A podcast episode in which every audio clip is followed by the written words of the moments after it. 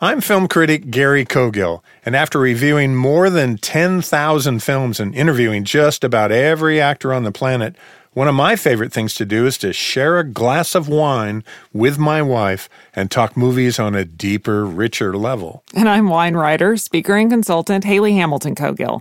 I'm a sommelier, a certified specialist of wine, founder of Dallas Uncorked, and write a blog called Red Wine with Breakfast. I love to talk movies with my husband, and I get to travel the world chasing the grape. So between wine and film, we are a, a perfect, perfect pairing. pairing. Welcome, everyone, to A Perfect Pairing. Now, today I'm going to spend some time talking about a filmmaker I not only admire, but I think he's made some of the most important films in cinematic history. Steven Spielberg. And I'll explore the life and times of one of the most influential winemakers in Napa Valley, the legendary Robert Mondavi, whose winery is celebrating their 50th anniversary this year. So I grew up. Did I grow up watching Spielberg? No. I think I started watching Spielberg films really in high school. You know, he he made a train movie early on. He made a TV movie called Duel with Dennis Weaver, and I remember that scaring me on TV. But I really connected with, with Jaws. And so when, when Jaws came along in the early 70s, I, I, that movie scared the ever loving daylights out of me. And I, I, I, didn't know how to handle it. I don't think I'd ever. I don't think I'd ever seen a movie that scared me and was intellectually stimulating mm-hmm on a level like Jaws, but because it also had a great cast.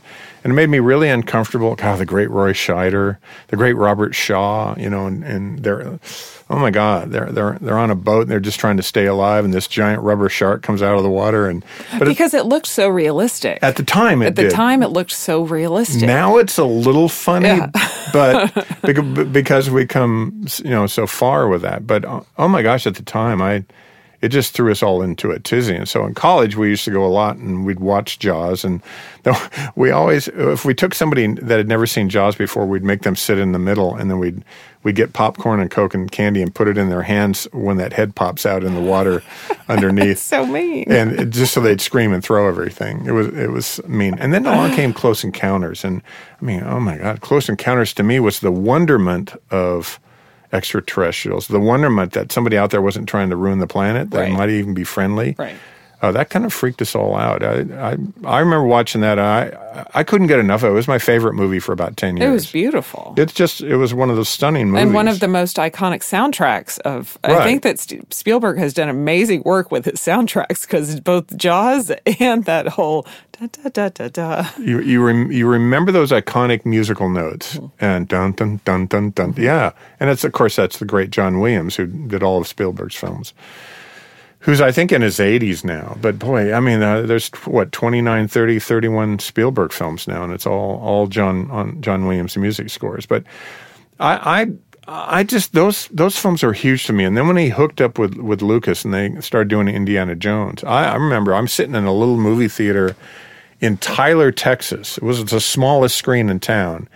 But it was the biggest screen in town for me at the day because I'm watching Indiana Jones for the first time watching it on this big screen, and I I didn't know what to say. I'd never I'd never seen anything like that. You know, it was a serial movie like old time serials were with cliffhangers, but it was a complete movie and and it wasn't really about anything. It was just so much fun. It was just everything about it was great. But but his movies have become monumental to me, and we get into Schindler's List and Saving Private Ryan, which I think Schindler's List is the best film Spielberg's ever made. But there's not really very many bad Spielberg films. They're most almost all good. But I, I look back; those Spielberg to me is the guy that jumps out to me. That in my life, um, I can I can pick out 10, 15, 20 films and all love all of them wow. for him.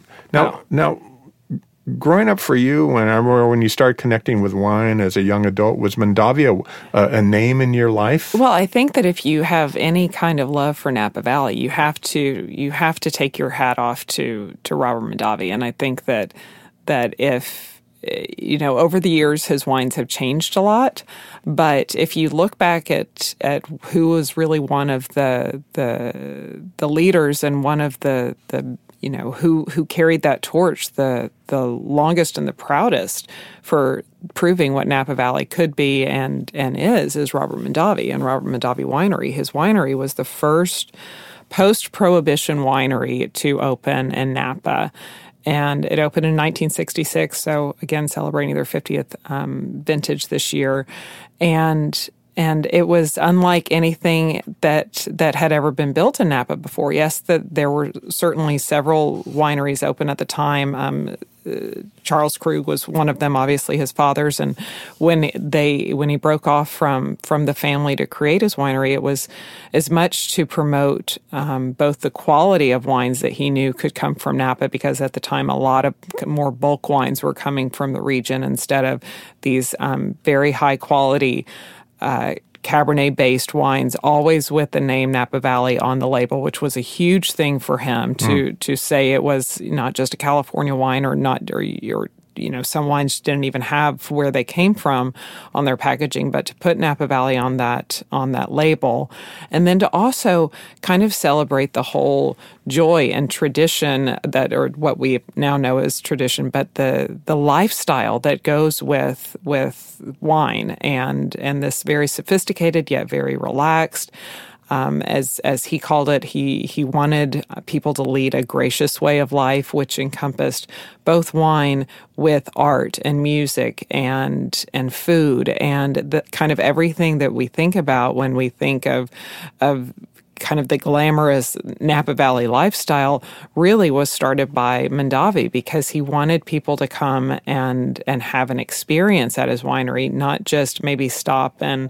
and and well, they didn't even have tasting rooms in Napa Valley at the at the time. He they would taste in a barrel. He right? would it, basically you'd kind of go into to the cellar, and if somebody if somebody was there to receive you, they might you know open a bottle or or, or taste out of a barrel and or out of the back of the truck and see if you liked it, and it was. Still, you know, it was very much farming country. It wasn't um, it, it, the chateaus and and the beautiful, you know these these just incredible architectural feats that we now see of the wineries in Napa they weren't there and and Mondavi was really one of the first ones to to start that and to to invite visitors to come out and and try the wine and have an experience and and have a tasting salon and and to to start concerts on the lawn and to have people look at art and sculptures and on the early pictures of Robert Mondavi was he a snappy dresser was he was, he? he was very very dapper. Was yes. he stylish? I don't know if we'd call him a dandy, but he was always very stylish. Yes, he he. Um, but again, kind of with that relaxed wine country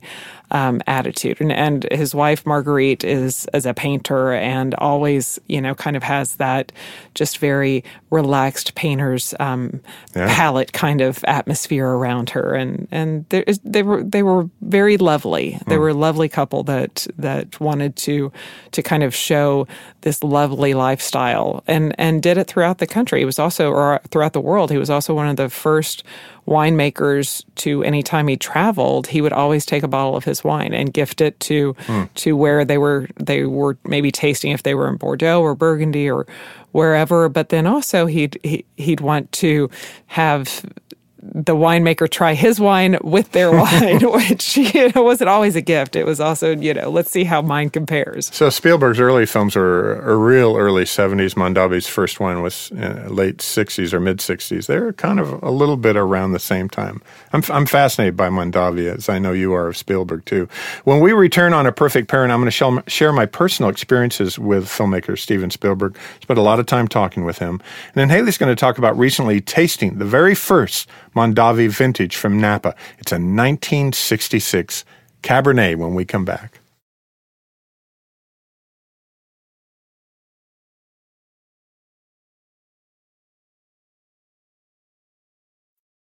Hi, everyone. We're back on A Perfect Pairing, and Hayley sometimes gets to taste some remarkable bottles of wine, including recently the very first vintage from Robert Mondavi.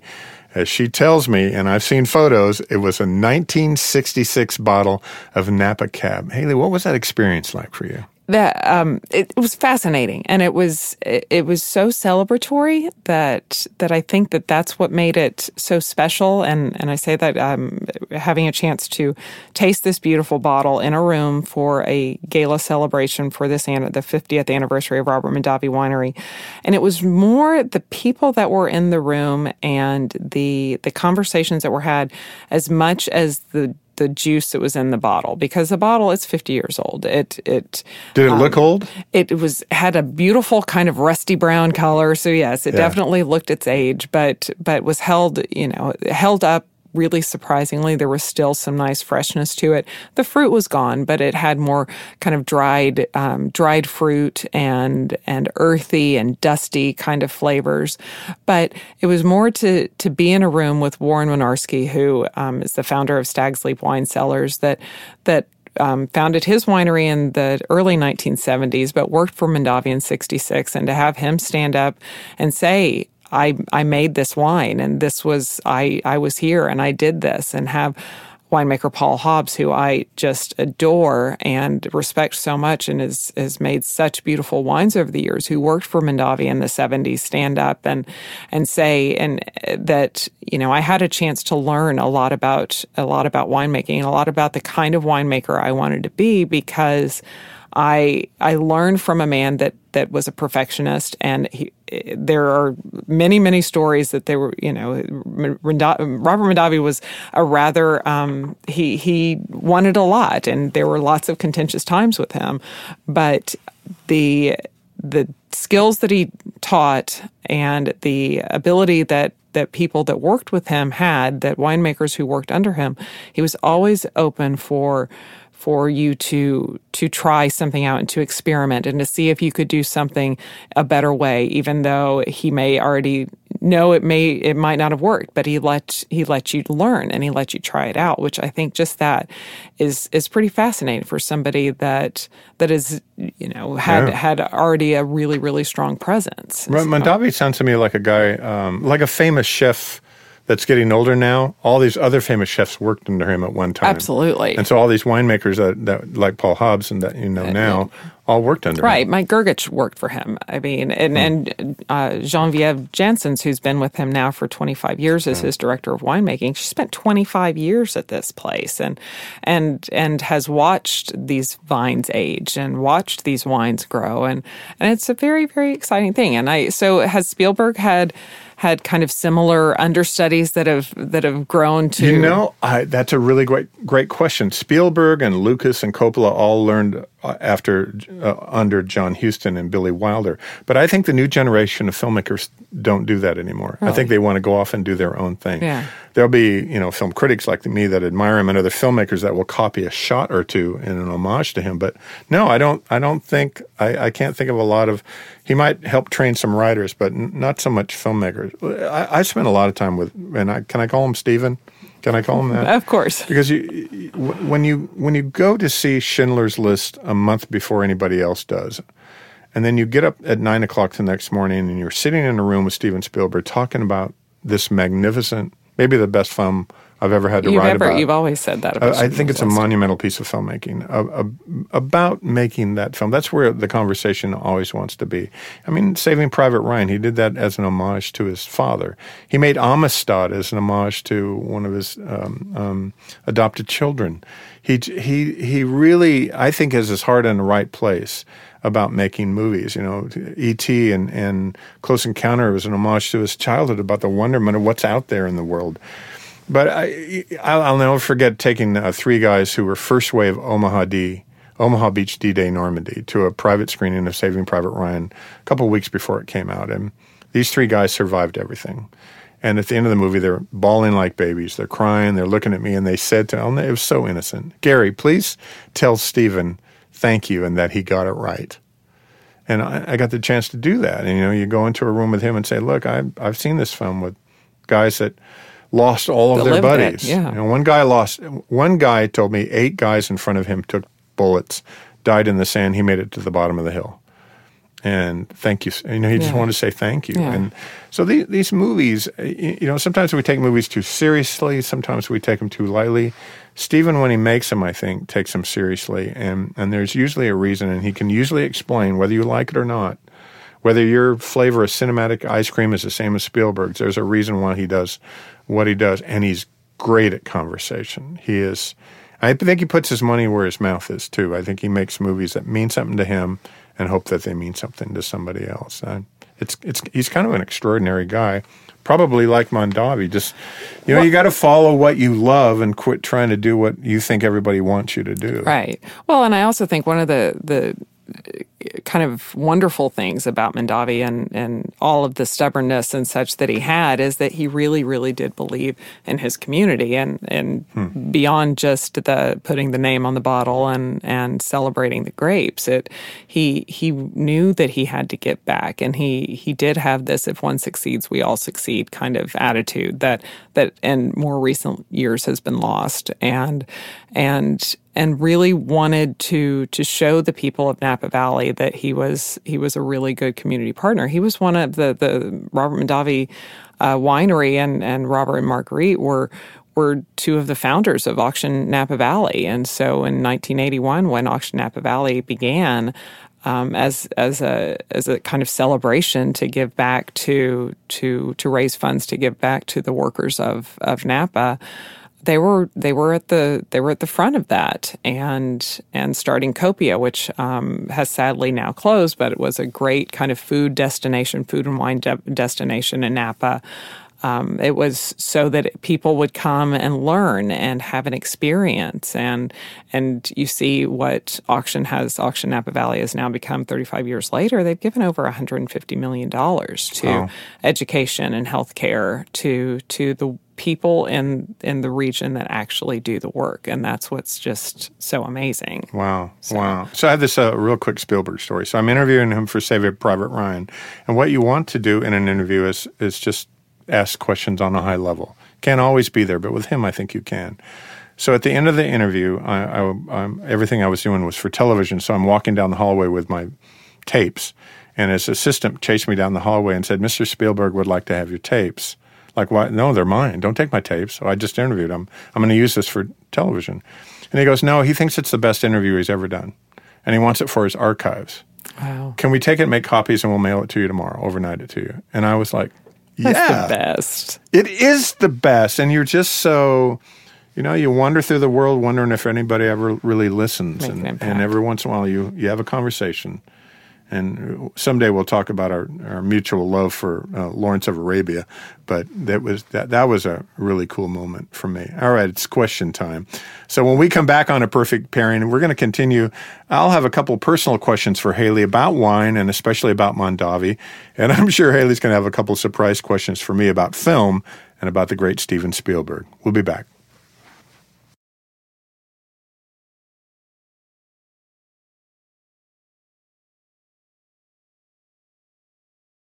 Welcome back, everyone, to A Perfect Pairing.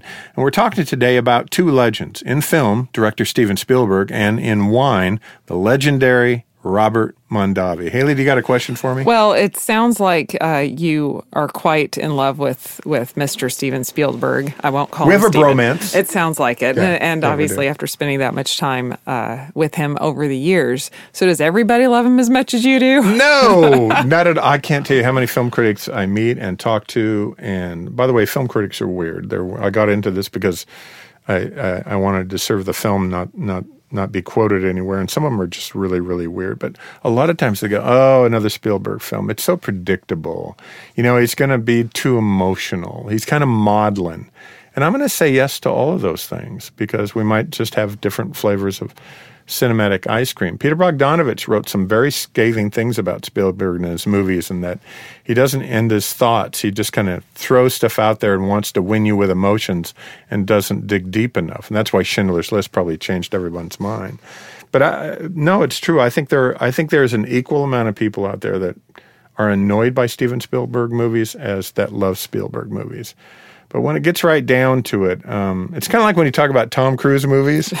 Everybody goes, they think of Top Gun. Yeah. Tom Cruise is great in The Color of Money, mm-hmm. and T- Tom Cruise is great in in in in that in the Vietnam film. He's just he's so interesting in some of his earlier films that we for in Magnolia mm-hmm. we forget you know the mainstream stuff you know where Born everything's blown up. Born on the Fourth of July. He's really really good in that film, and he serves other actors really well in films. And yes, he's kind of crazy famous. And yes, there's a bunch of stuff I don't like either.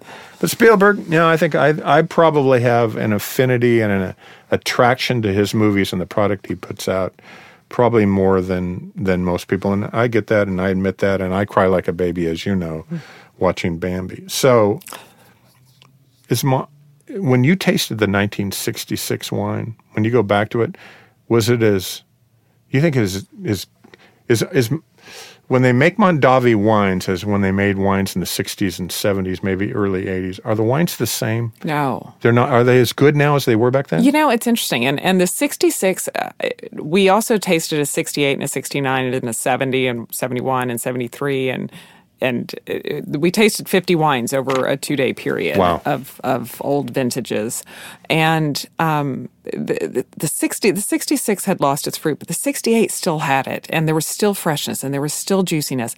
And it was very low alcohol. And for me, that's the kind of wine that I tend to, to like a little bit more. I think that over the last few years in Napa, um, just Napa Valley as a whole, we um, the the bigger fruitier, um, higher alcohol wines have definitely um, kind of rose to the to the top of the barrel per Big se. Big fat reds They're- have taken over? Well, and and they get lots of high ratings, and so when you get big scores on big over overblown wines, they um, tend to tend to that becomes the style that all of a sudden becomes very popular and i think that that's what you find a lot today thankfully i think that that there are still winemakers that try to finesse that and so yes you might have a higher alcohol but you keep your acidity bright and so then you can create a complete wine even if the alcohol level is a little higher and it is also nice that a lot of winemakers are now trying to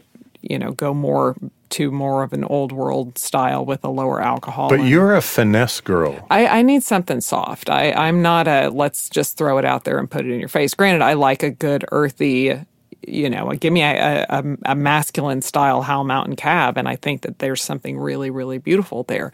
But it doesn't have to be all in your face. Like, like let's have a little subtlety to it. And I don't know, you know, because I think I'm thinking of of some Spielberg movies in my head, and there are a lot that are that are not quite as subtle No, many of them. as others. Yeah, there's there's a bunch of them. But they all do to me they tell a really beautiful story. And so is is telling that story what what's always at the basis you think for those or, or Oh, for, for for movies for Spielberg in particular.